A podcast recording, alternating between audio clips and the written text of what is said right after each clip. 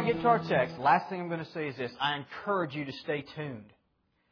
I encourage you to ask the Lord to help you receive His Word in your heart. And know this this morning God wants to encourage you. God wants to lift you up. God wants you to understand His way, which is higher than our ways. If His ways are higher than our ways, we need Him to help us understand and receive them by faith. So let's start this morning with the blood. Let's look at Colossians chapter 1 in verse 20.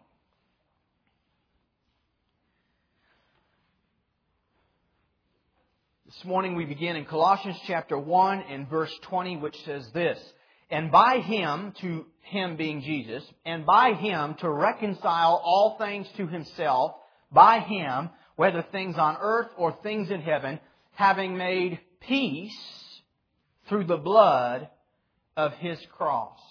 Having made peace through the blood of his cross. Not through the cross in and of itself, but through the blood of the cross. We will see next week the cross really deals with the death of the old man. But the shedding of blood deals with what I want to talk about this morning, and that is our sins. Our sins. Those are the things that we do. And notice our text says we have peace Here's what it tells us on the backside of that. That outside of the blood there is no peace. It tells us that we are an enemy against God, that there is something between us and between God that does not allow us to have peace with God. That no matter what we do, no matter what we try to change, no matter how hard we do something and try to be good or go to church or this or that, or no matter whether we're brought up in this part of the world or that part of the world or with this family or that family, there is something that causes us to be a distance from God, that we are not at peace with God. And this morning we see that the blood is the actual avenue through which we have peace with God. It's not through our works. It's not through things that we do. It is the blood of Jesus Christ that brings us into a place of, of peace with God. Look at Romans chapter 5 and verse 9.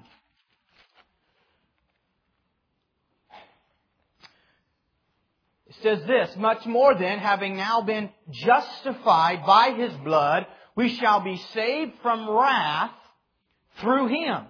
Now we have this idea of being justified. It is another way of saying the same thing about having peace with God.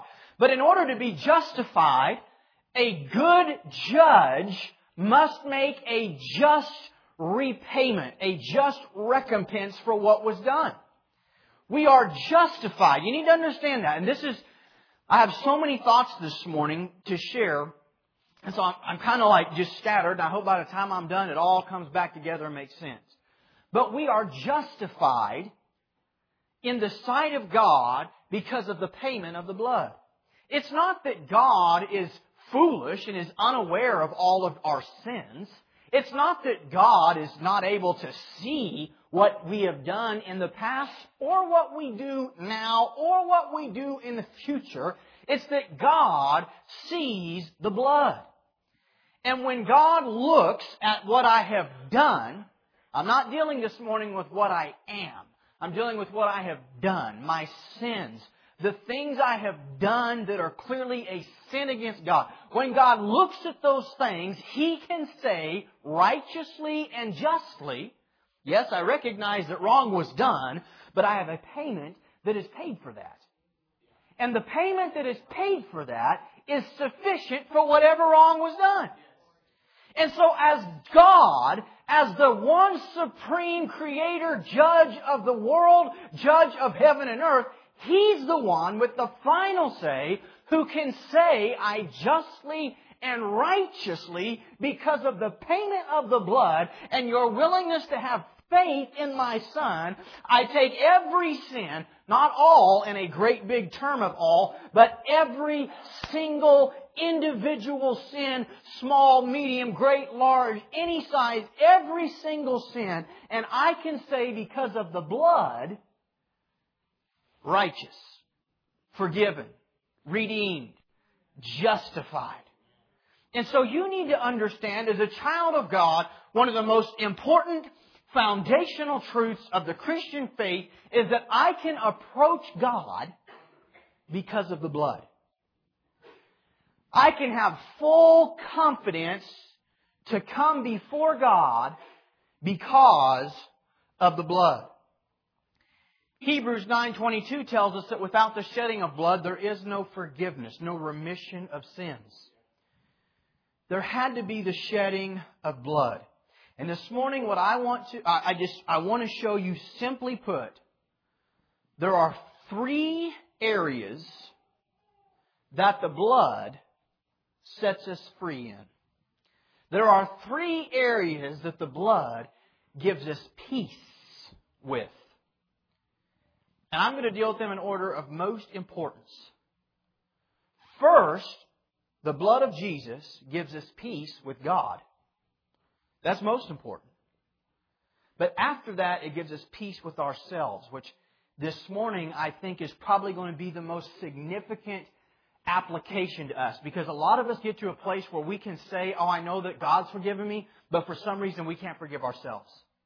For some reason, we're unable to let the same blood that God looks at and says clean, we're unable to do that with ourselves.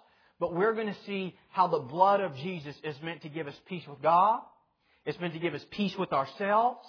And then, it's meant to shut the mouth of the accuser. So the blood of Jesus deals really primarily in three major ways. It deals with God, it deals with man, and it deals with Satan. This morning we're going to look at first how the blood deals with the Lord. Sin, if you don't know what sin is, it is simply disobedience to God. That is the simplest way to define the term sin. It is disobedience to God. And sin, no matter how small, how great, all in between, sin, because God is a holy and perfect God. And if we understand that we do not judge ourselves based upon the world, based upon our families, based upon our friends, in other words, I don't decide what righteous is by taking a look at my three most righteous friends, and then I don't decide what evil is by looking at the three most evil people I know. God is the standard. And when I look at God, it does not matter how small of a sin it may be, it is a sin against God. And it's sin, which is disobedience to God, it creates a separation from man and God. And it hinders us. It is God who says they are all under sin, Romans 3 9. And one of the things that happens is when, when a human being comes to the, the, the recognition of, of that they're a sinner and that they've committed sins and that God's holy, all of a sudden something happens. Their conscience is awakened. All right? Now, before I was saved, I, I mean, I had some type of idea of right and wrong. It was based upon what I thought was right and wrong. But certainly I had some things I thought were right and some things I thought were wrong.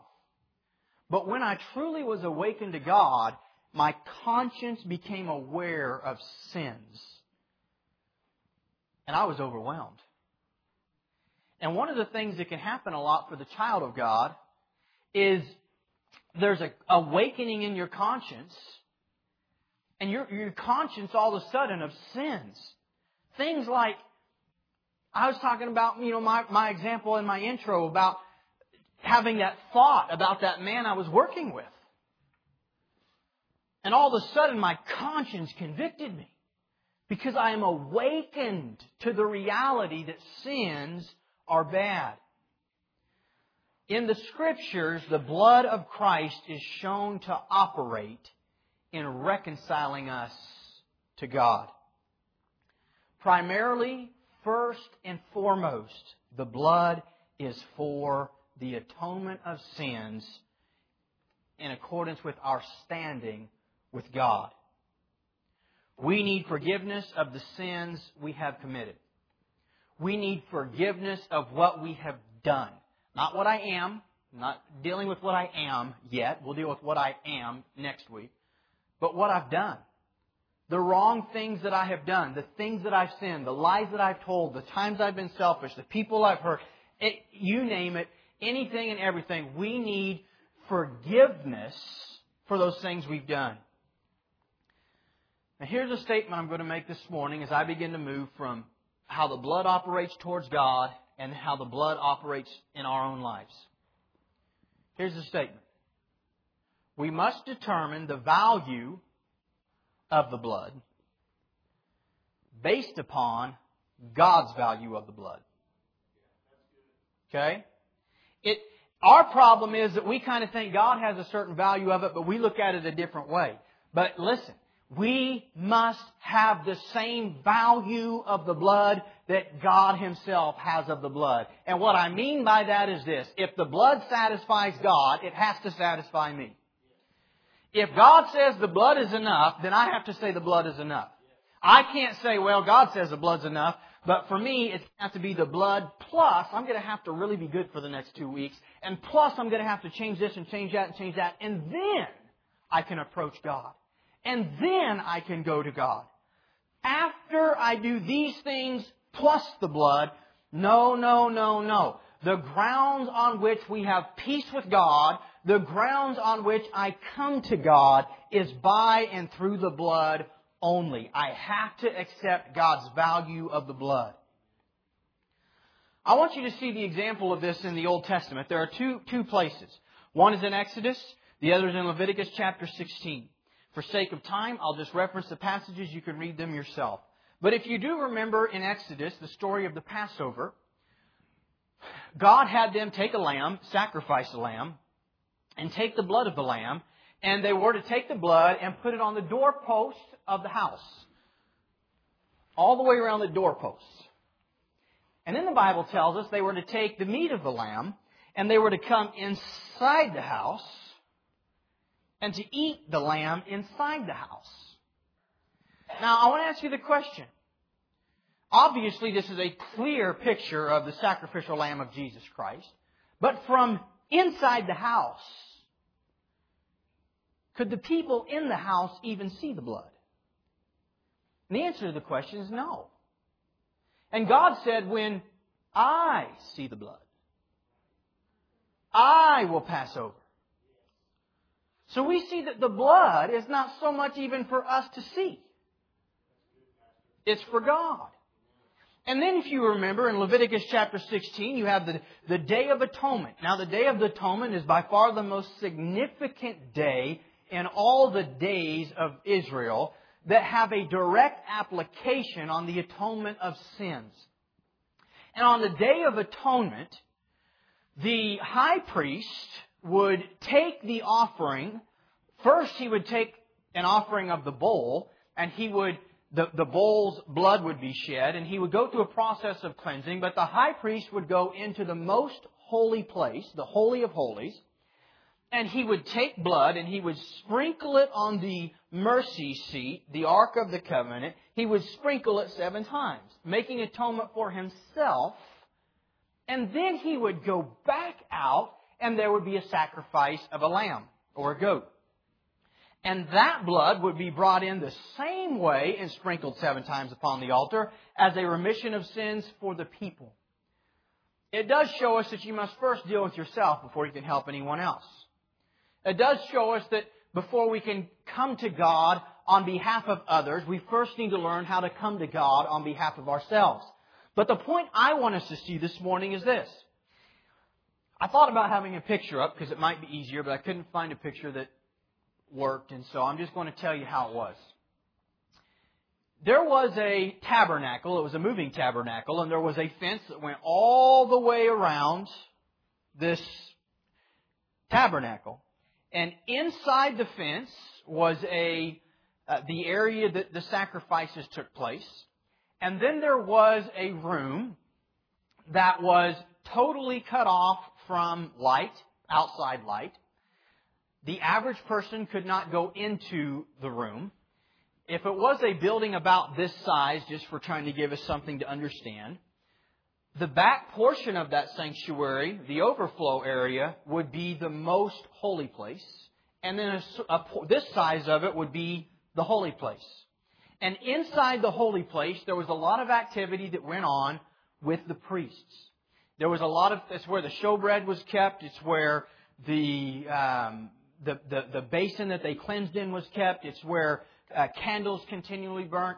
And there was a lot of activity that went on inside of there, but only the priest could go in there.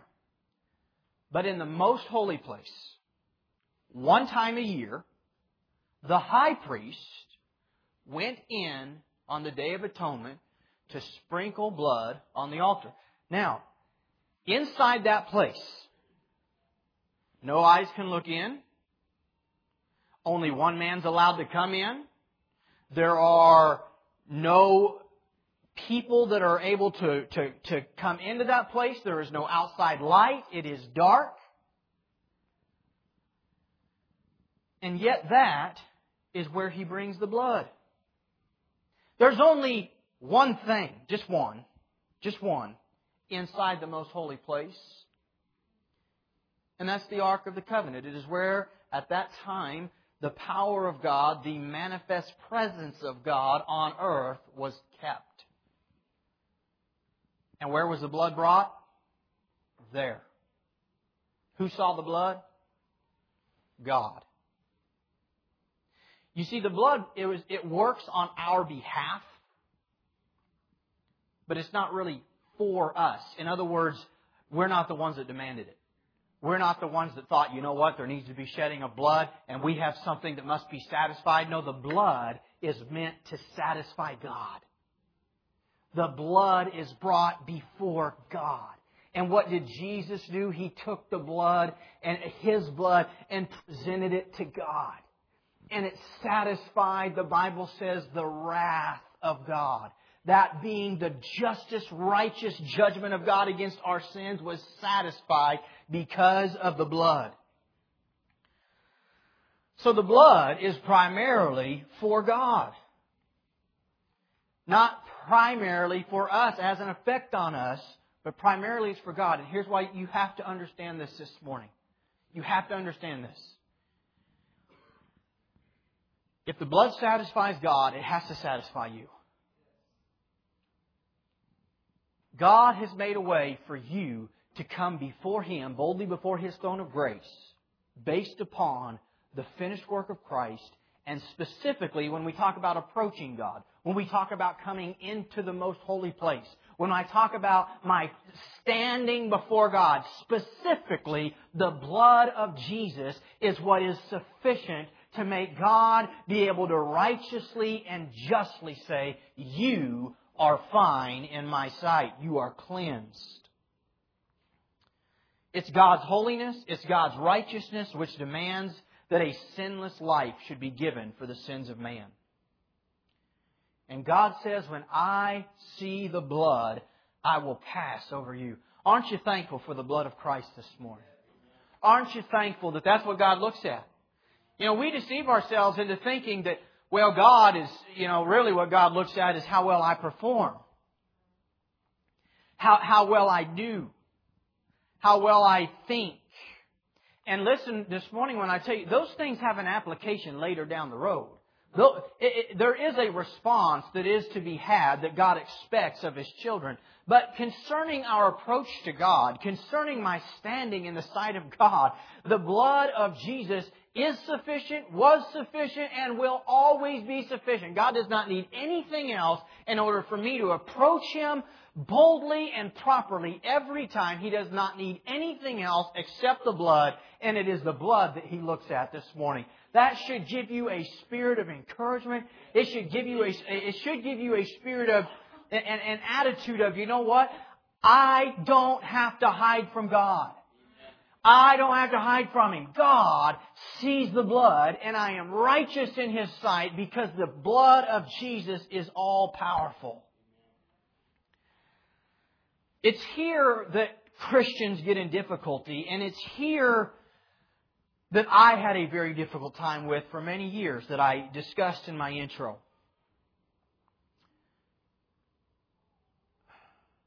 We become so aware of sins and our sins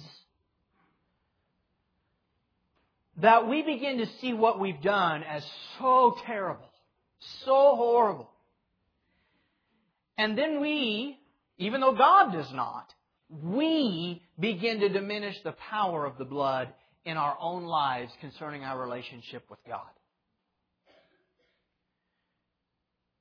Before our consciences were awakened to sin, it wasn't that big of a deal. But now I love God, and I'm very sensitive to sin. And I'm very sensitive to sins. And when I find myself committing sins, it just turns my world upside down. But it is here as the believer that we must learn the operation of the blood. It cleanses every sin. We have an advocate in Jesus Christ who is on our behalf, standing for us, and His blood is sufficient to cover everything I've ever done wrong, everything I ever will do wrong. And don't matter if I've had a good day, a bad day, don't matter how great I feel, how bad I feel, I can boldly come to God and I can kneel before my Father and I can kneel at the foot of the, uh, of the throne of grace and I can know that God sees me as cleansed and forgiven because the blood satisfies Him. And so the blood is first for God, but then it cleanses us. It cleanses our conscience.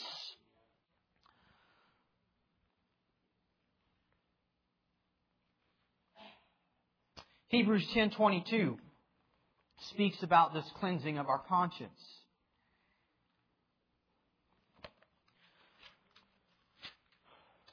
When the Bible says this, let us draw near. Who do we draw near to? God. Let us draw near with a true heart in full assurance of faith, having our hearts sprinkled from an evil conscience and our bodies washed with pure water. Notice our hearts are sprinkled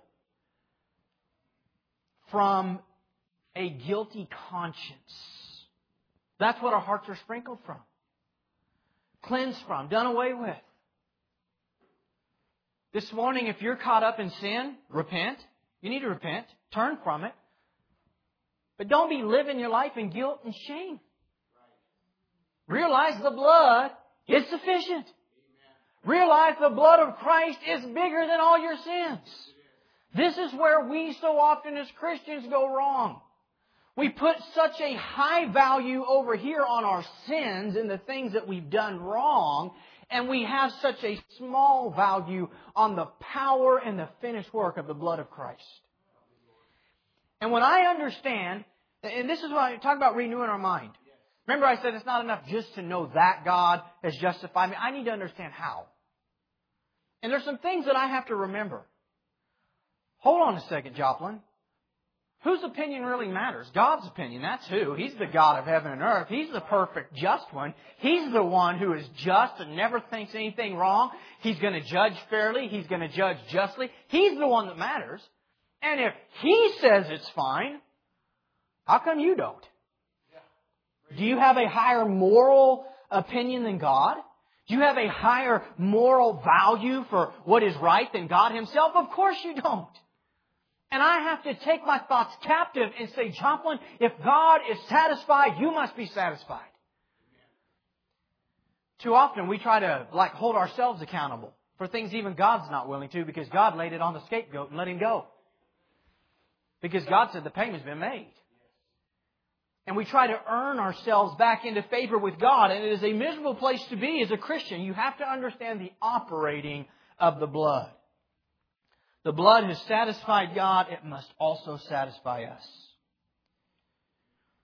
Our hearts are sprinkled from an, uh, an evil conscience. You see, I have to understand that, that no longer can my conscience tell me I'm distanced from God. No longer can my conscience tell me God doesn't love me. God commended His love toward us, and while we were yet sinners, still sinners. Christ died for the ungodly. The blood cleanses me. And when I understand the operating of the blood, all of a sudden I can come before God and realize I can come boldly before His throne at all times and in all places.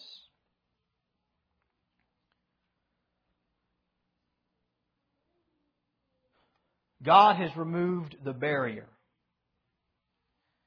between me and Him. And all of us know this we know how important it is to have a clean conscience. It's hard to worship God with a guilty conscience. It's hard to come before God and, and, and want to worship or pray if your conscience is causing you to feel distance from God. But here's what I want you to see. Our conscience can be wrong, folks. I'm not, re- I, I'm not suggesting that the Holy Spirit does not convict us of sin. The Holy Spirit does convict us of sin, but understand something. The Holy Spirit understands the working of the blood too. And while the Holy Spirit may convict us of sin, it's not the Holy Spirit driving you away from God. The Holy Spirit never driven anyone away from God. The Holy Spirit tries to drive us to God. The Holy Spirit tries to bring us into right, continual, standing relationship with God. It's not the Holy Spirit driving you away from God. It's self-condemnation when all of a sudden we fall into sins. And my conscience, I have to learn to be able to say, man, I can come to God no matter what because of the blood. I'm telling you, it set me free when I got a hold of not only what I'm sharing this morning, but especially what I'll begin to get into next week. It, it was so freeing to me. Not only is my conscience clean before God, but I understand now I come to God on the grounds of the blood only. And, listen, always. Always. Another problem that we have as believers is not only do we put too much of a great emphasis on what we've done and too little emphasis on the power of the blood, we can also tend to put too much emphasis on the good things we do. So like now, because I've had a pretty good week, and you know, made it to church a couple of times, did a couple devotions, you know, didn't yell at the lady that cut me off. I'm doing pretty good this week. So now I really feel like I, it's time to pray because I've got a direct line with God. No. No, no, no, no. Uh-uh. You only approach God on the grounds of the blood. Don't matter how great you're living. Don't matter how perfect you are. Or not. Doesn't matter if you've had a good day or a bad day. Doesn't matter if you're feeling loving and you've been kind and compassionate, or if you've just blown it and you've been rude with your family and rude with your people at work. It doesn't matter. We approach God always and only on the grounds of the blood. You know the uh, passage that says that we are saved by grace through faith, not of works, lest any man should boast. If you go on and continue to read that passage, it makes this statement. It says that when uh, when, when a person works and receives something for his labor, it's treated as work and not as a gift. And we see something in that statement that if I think somehow God has to let me approach Him in a more significant way, based upon the fact I did a good thing here, good thing here, and good thing there today. I've actually come into a place where I think that God Himself owes me something. That somehow my goodness puts God in debt to me.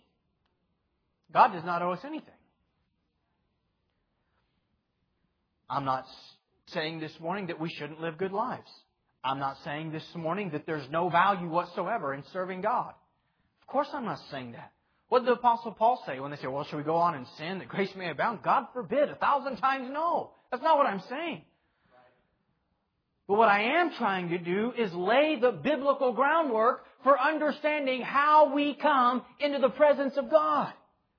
And how foolish it is when the children of God feel like they can't come to God because they don't understand how they're justified.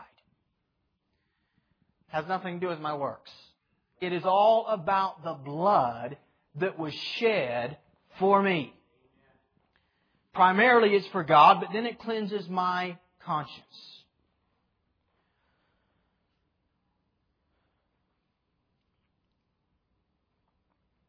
One of the things that I want to say this morning as well.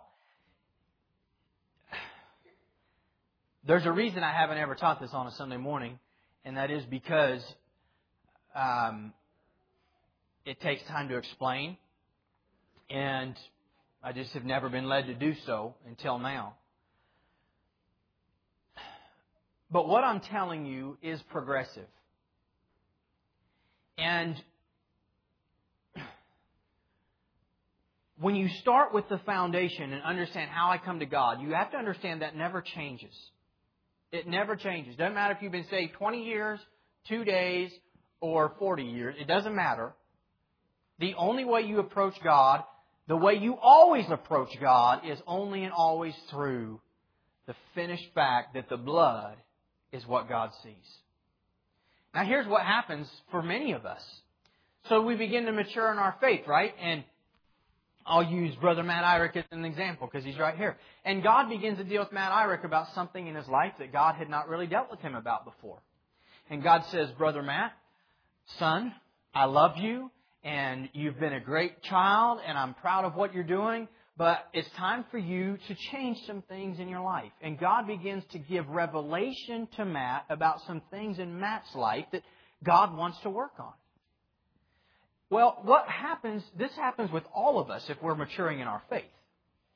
What can happen is, is that now that God has awakened Matt's conscience even more to something that God is working on, if we're not careful, we'll find ourselves, you know, we're new at this. I'm, this is something new that God has shown me, and now I'm trying to work on this thing, I'm trying to work on that thing, and you'll find that when you fail, you'll find that when you fall on your face, guess what happens?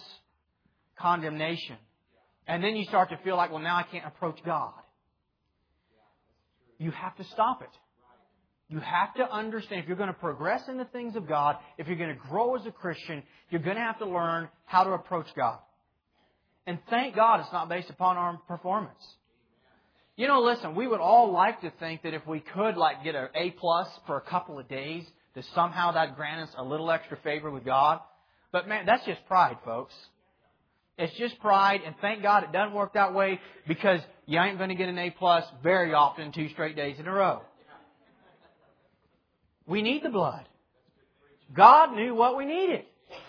He provided in full so that no matter what I as His child face, no matter whether I have a good day or a bad day, I can come on the grounds of the blood.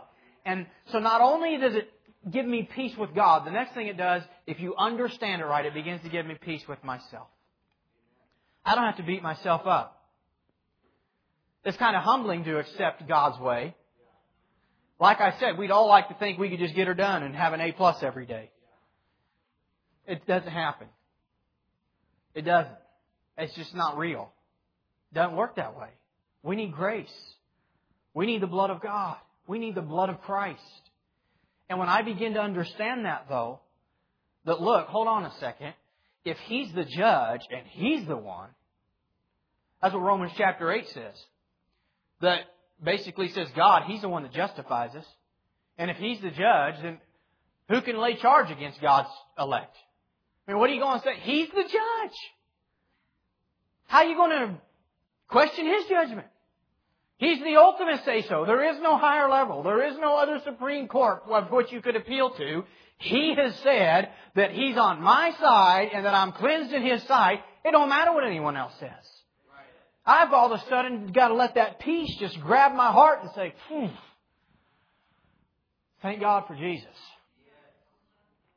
I'm going to make a statement now that I'll probably make a few times over the next couple of weeks. The path of progress in the Christian life is to learn to quit looking to yourself and look to Jesus. That's the path of progress. You'll never get anywhere just looking inward. You'll never get there. You've got to learn, and this is, this is the way that God primarily does in us what He wants to do in us and causes us to grow and mature as Christians. It's by teaching us more and more to become less and let Him become more. More and more to look away from self and to look up to Christ. God has one answer for all of man's problems, and that answer is found in His Son. God just shows us more of His Son. God says, Look, I've dealt with what you've done through the blood.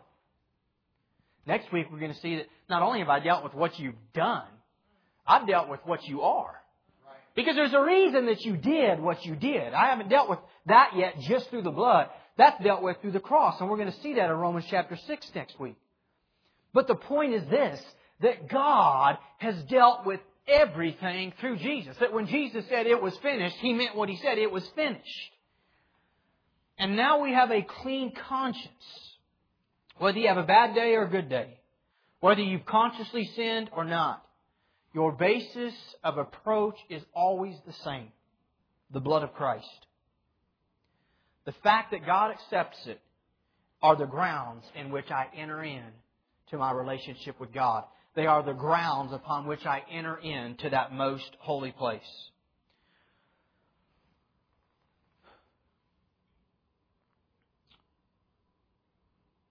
See where I'm at here.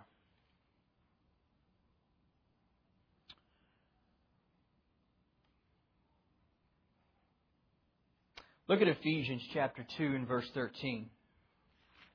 Last thing, and then I'll move on to how this deals with the devil as well. Ephesians chapter 2 and verse 13.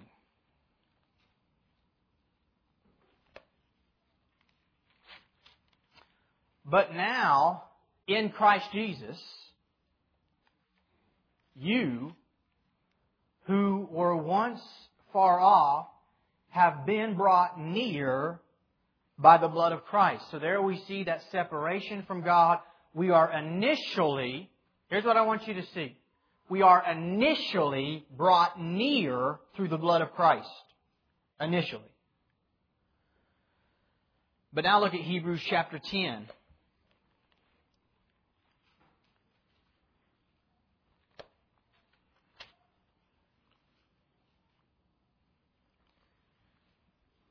And back to where we started in verse 22. Let us draw near. You see, you're initially brought near because of the blood, and then you continue to draw near because of the blood. The same way that we started is the same way we get there today. The same way that you came to God on that, on your salvation day is the same way you come to Him today. The rules don't change. It's not that we can come to God on the grounds of the blood and get saved, but then after that, there's a bunch of other things we must do to be able to approach God. The way in which God's children, this morning, if you are saved, the way in which you can approach God is based on nothing except the fact that when God sees the blood, you can come in.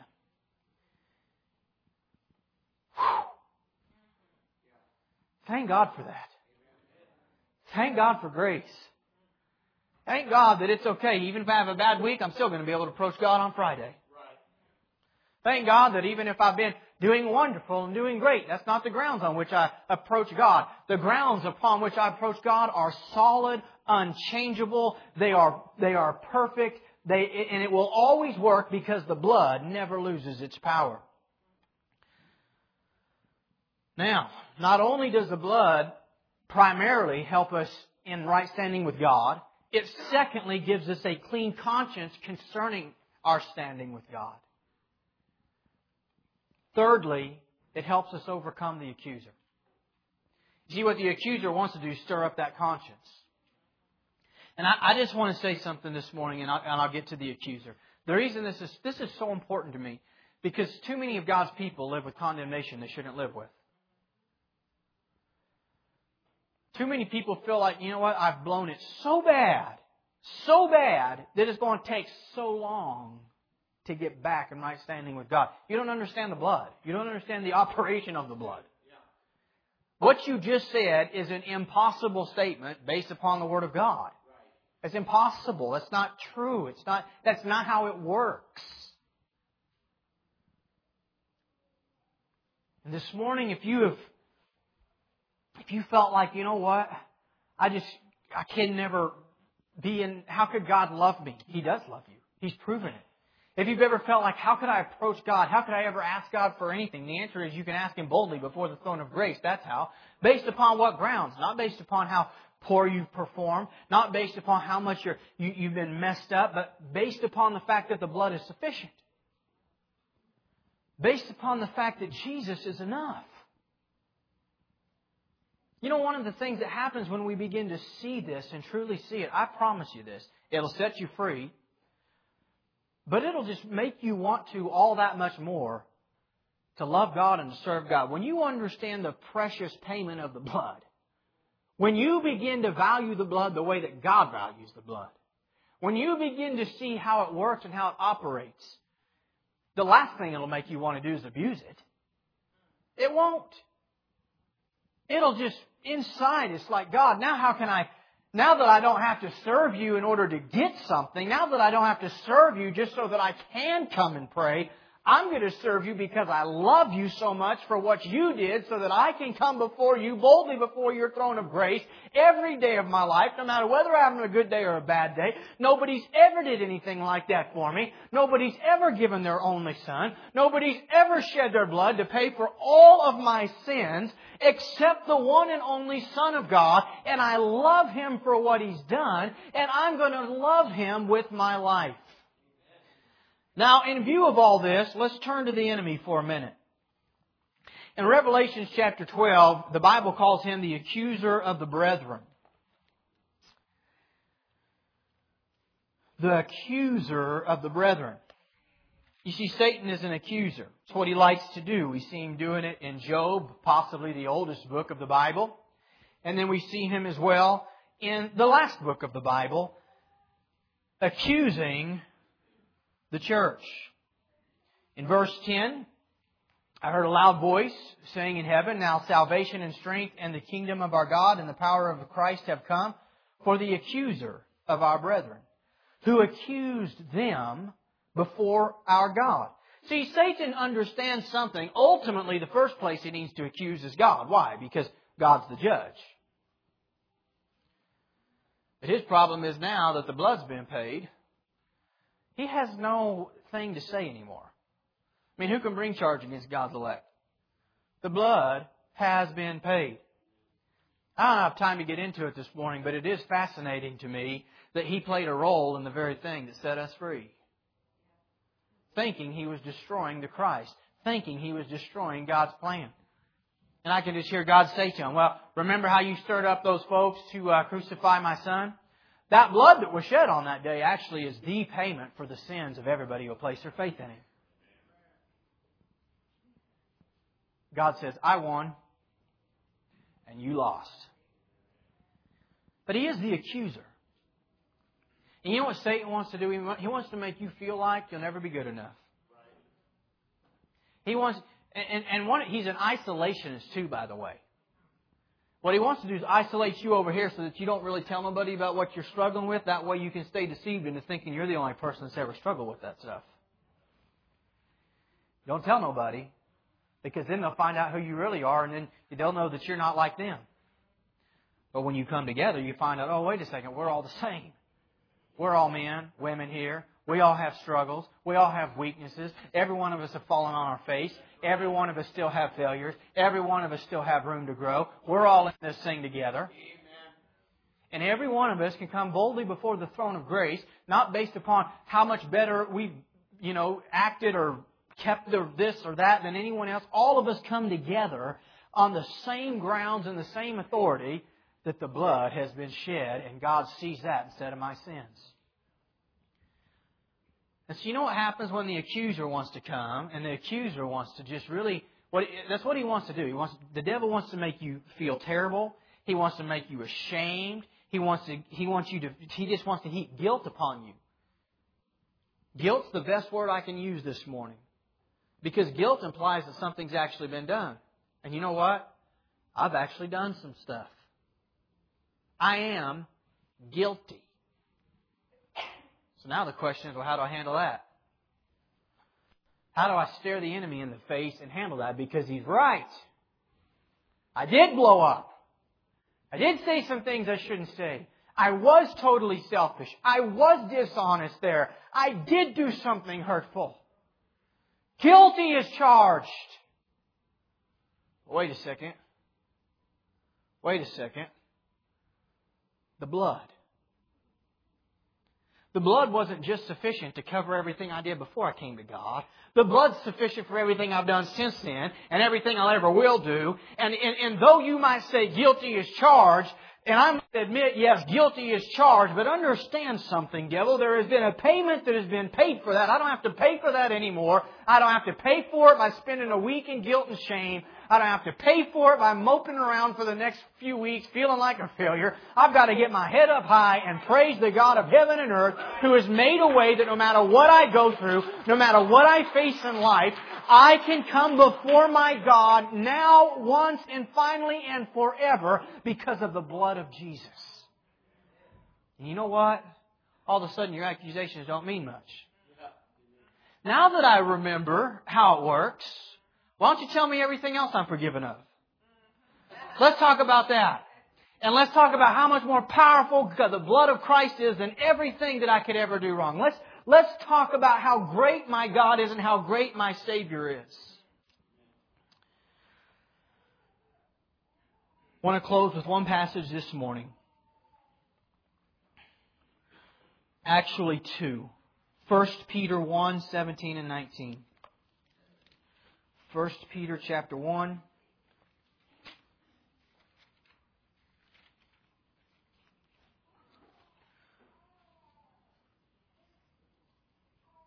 Seventeen through nineteen.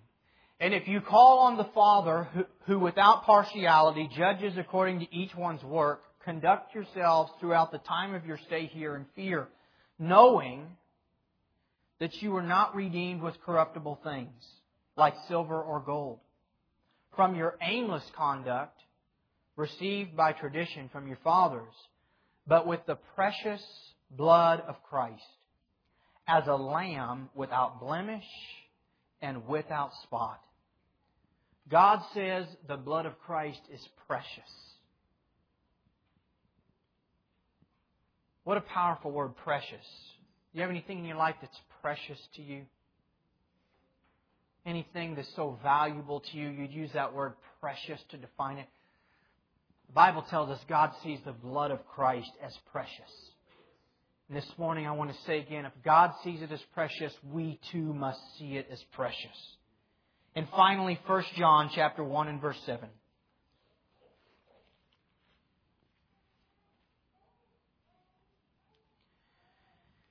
If we walk in the light as He is in the light, we have fellowship with one another, and the blood of Jesus Christ, His Son, cleanses us from all sin. What I want you to understand about this particular verse is that the word all is a fair word to use, but it is not the best word to use. The word all there literally means this. It literally means any, or the word total. It means whole, or listen to this term. It means every kind of. That word can also be translated since all of time. And so it deals with the reality. Say all is a fair term. But it's more specific than that. If it was to read literally, it would say the blood of Jesus Christ, His Son, cleanses us from every kind of sin. Individually. Each and every one. It's not that it's just this big gamut of stuff in some big pool and it's just all washed away. It's that every time, every kind of sin, everything I do, each and every time the blood of Jesus Christ cleanses me. This morning, as our worship team comes, here's what I want to get. The most important thing in your Christian life, the foundation, is learning that God is on your side and that you can approach God. And what, at the very beginning, what the devil wants to do is make you think you can't approach God. You can't approach God. You're this, you're that. You've done this, you've done that. You know, we can be so hard on ourselves. We can even get to, you ever got to the place where you're heaping condemnation on yourself because you didn't read for 10 minutes every day? I didn't read my Bible. Now you're feeling like you can't approach God based upon the good stuff you didn't do. Can you see how foolish we can be at times and really make something big out of our sins and something little out of the blood of Christ? And God's saying, hold on a second, my children. Hold on a second, my people. Do you not understand why He died? I have accomplished everything that needs to be accomplished in order for you to come to me. And we'll never be able to progress much further in our faith. We'll never be able to mature much further until we get it settled once and finally for all. I can come to God. And I can come to God because of what Jesus has did. Lord, we love you. We thank you for your goodness and your faithfulness. We pray, God, that you'd finish what you've started this morning in our hearts. I pray that your people would get a revelation of how we come to you, why we can come to you. I pray that you'd help us to shed away our foolish inclinations to put too much thought about what we've done and too little thought about the reality that the blood cleanses us of all our sins. I pray this morning for that man or that woman that's discouraged and feels like they've just done too much or that they're far from you. God, I pray that you'd help them to see and believe by faith your word this morning that the precious blood of Christ, it satisfies you. I pray they'd come with just an open heart to just push into your presence and pray and spend time with you because they can, because of Jesus.